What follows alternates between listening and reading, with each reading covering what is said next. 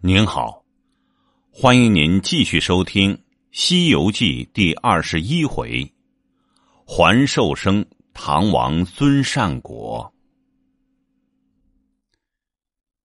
却说唐太宗随着崔判官朱太尉自脱了冤家债主，前进多时，却来到六道轮回之所，又见那腾云的身披霞披，受禄的腰挂金鱼，僧尼道俗走兽飞禽，魑魅魍魉滔滔都奔走那轮回之下，各尽其道。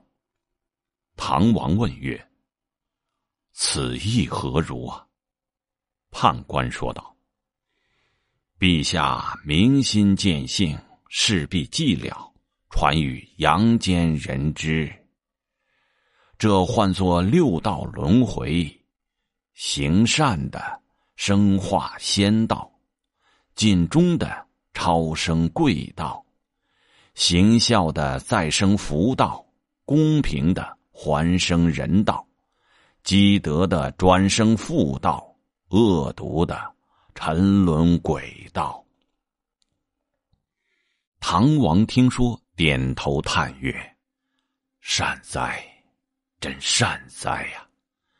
做善果无灾，善心常切切，善道大开开。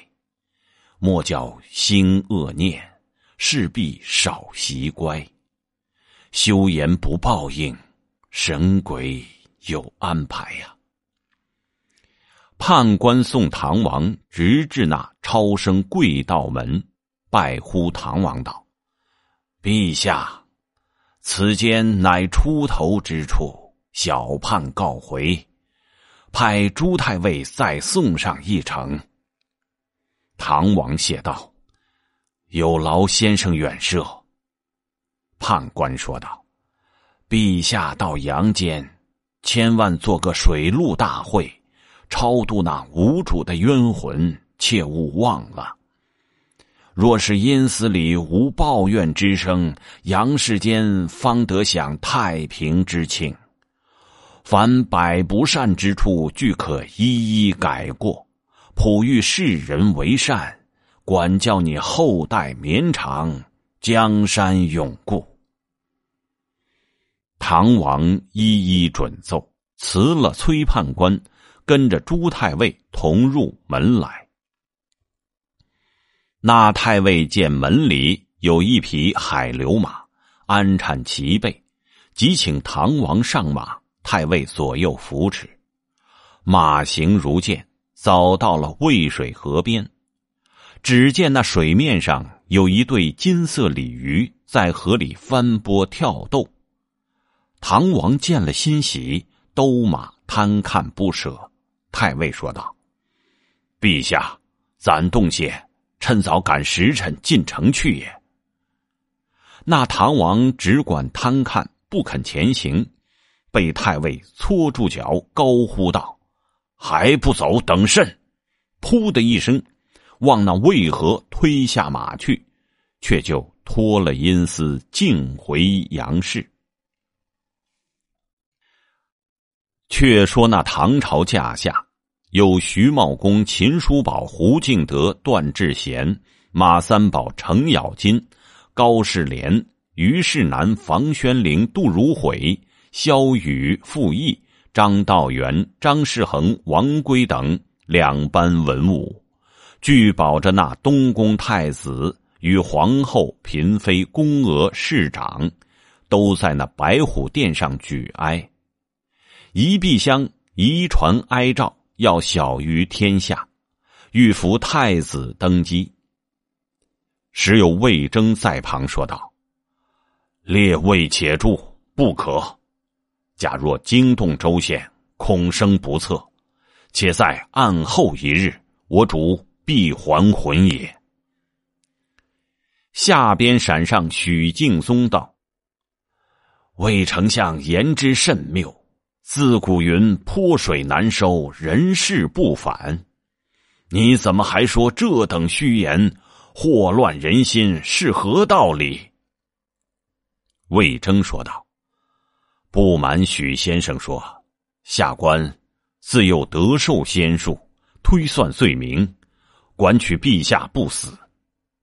正讲处，只听得关中连声大叫道：“淹杀我也！淹杀我也！”吓得文武百官心慌，皇后嫔妃胆战，一个个面如秋后黄桑叶，腰似春前嫩柳条。楚军脚软，难服丧杖尽哀仪，市长魂飞，怎待梁官尊孝礼？嫔妃打跌，却如狂风吹倒拜芙蓉，才女衣鞋，好似骤雨吹歪焦汉旦。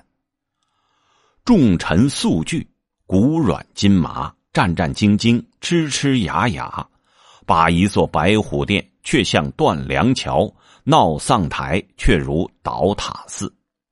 此时众工人走得精光，哪个敢进陵扶柩？多亏了正直的徐茂公，礼烈的魏丞相，有胆量的秦琼，忒猛撞的敬德，上前来扶着棺材说道：“陛下有什么放不下心处，说与我等，不要弄鬼，惊害了眷族。”魏征说道：“不是弄鬼，此乃陛下还魂也。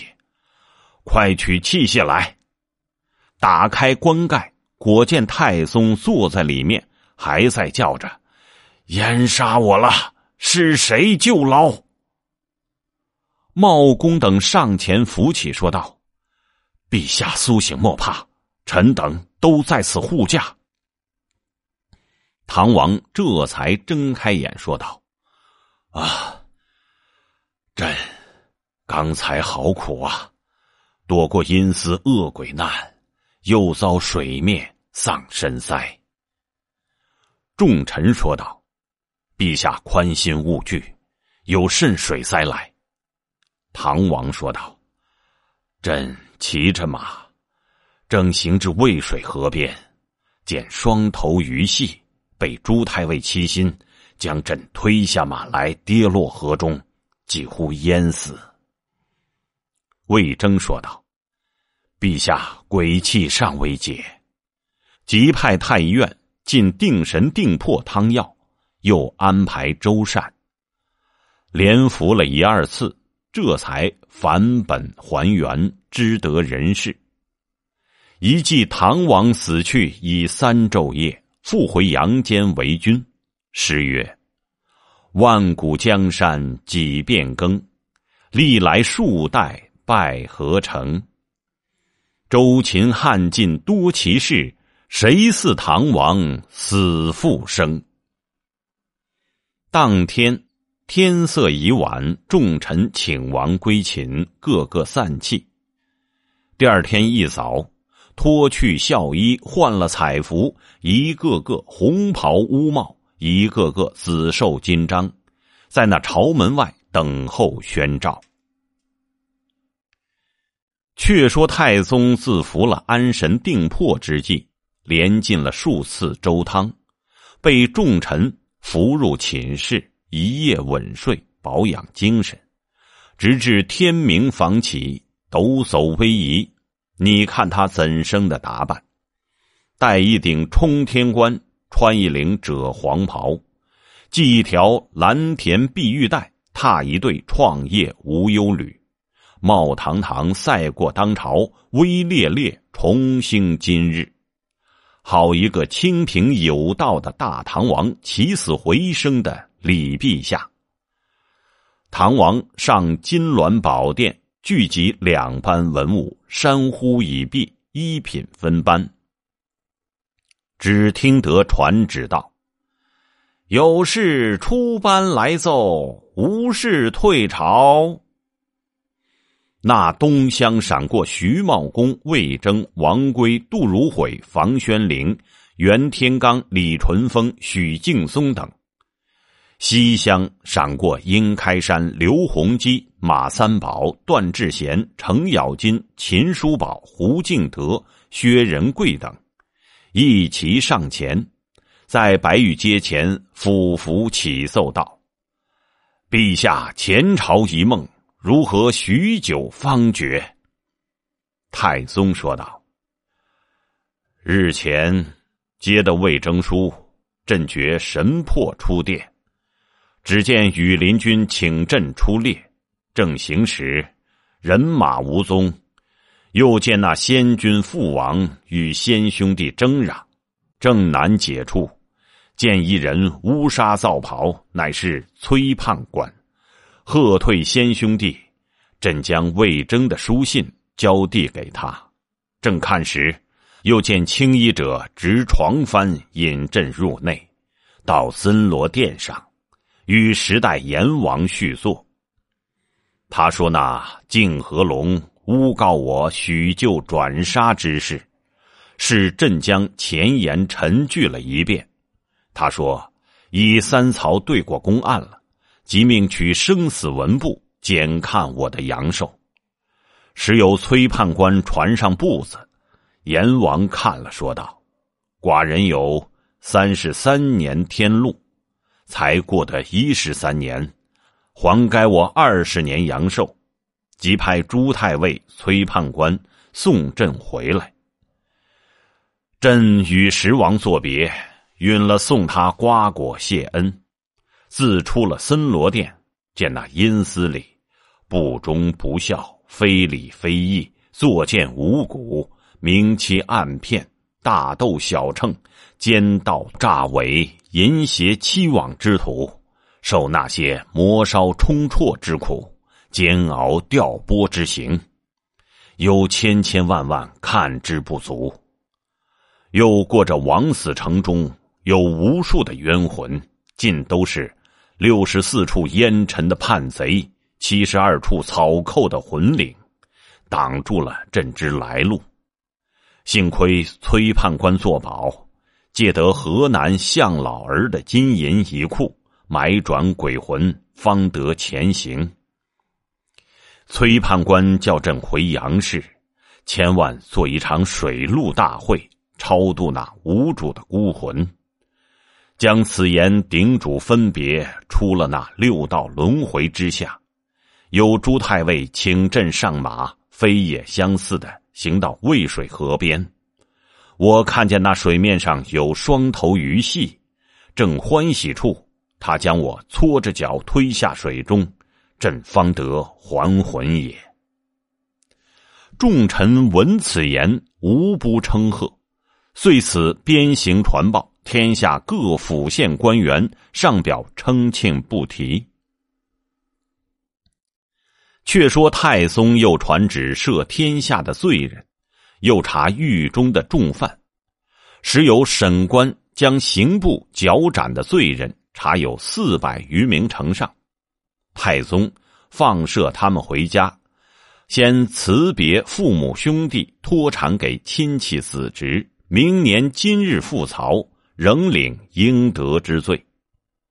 重犯谢恩而退，又出续孤榜文，又查宫中老幼才女共有3000人，出旨配军。自此内外俱善，有诗为证。诗曰：“大国唐王恩德弘，道过尧舜万民风。死囚400皆离狱，怨女3000放出宫。天下多官称上寿，朝中重宰贺元龙。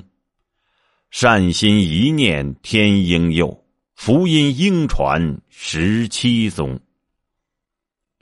太宗即放宫女出死囚已毕，又出御制榜文，遍传天下。榜曰：“乾坤浩大，日月照见分明，宇宙宽宏，天地不容奸党。使心用术，果报只在今生；善不前求，祸福修延后世。千般巧计，不如本分为人；万种强图，怎似随缘节俭？心行慈善，何须努力看经？意欲损人，空读如来遗藏。”自此时，盖天下无一人不行善者，一壁乡又出招贤榜，招人进瓜果到阴司里去。一壁乡将宝藏库金银一库，派鄂国公胡敬德上河南开封府访项梁还债。榜章数日，有一复命进瓜果的贤者，本是均州人，姓刘名权，家有万贯之资。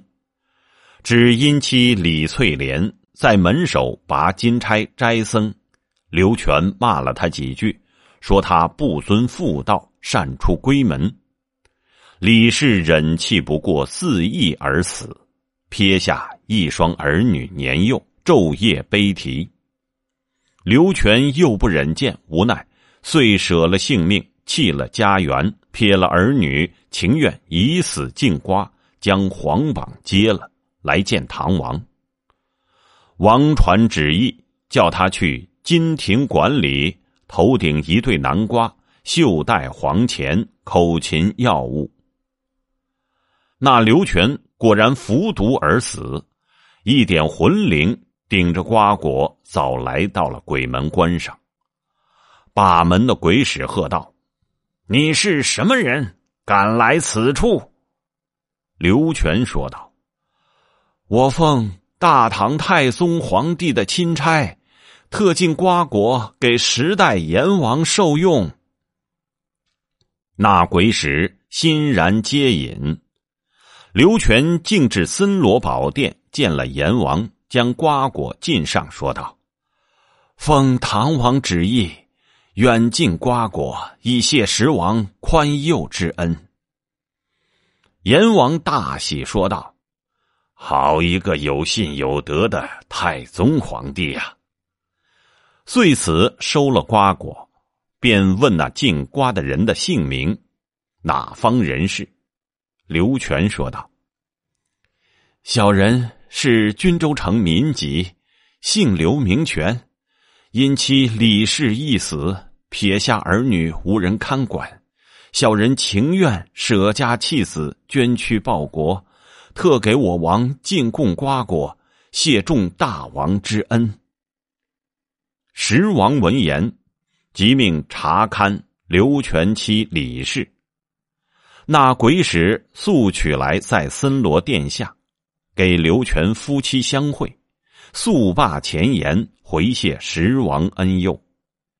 那阎王却见生死簿子看时，他夫妻们都有登仙之寿，即派鬼使送回。鬼使起上奏道：“李翠莲归阴日久，尸首无存，魂将何复？”阎王说道：“唐玉妹、李玉英今该猝死，你可借他尸首，叫他还魂去也。”那鬼使领命，即带着刘权夫妻二人还魂，待定出了阴司，那阴风绕绕，竟到了长安大国，将刘权的魂灵推入金庭馆里，将翠莲的灵魂带进皇宫内院。只见那玉英公主正在花荫下徐步绿胎而行，被鬼使扑个满怀，推倒在地，活捉了他的魂魄，却将翠莲的魂灵推入玉英身内。鬼使回转阴司不提。那么欲知后事如何，且听下回分解。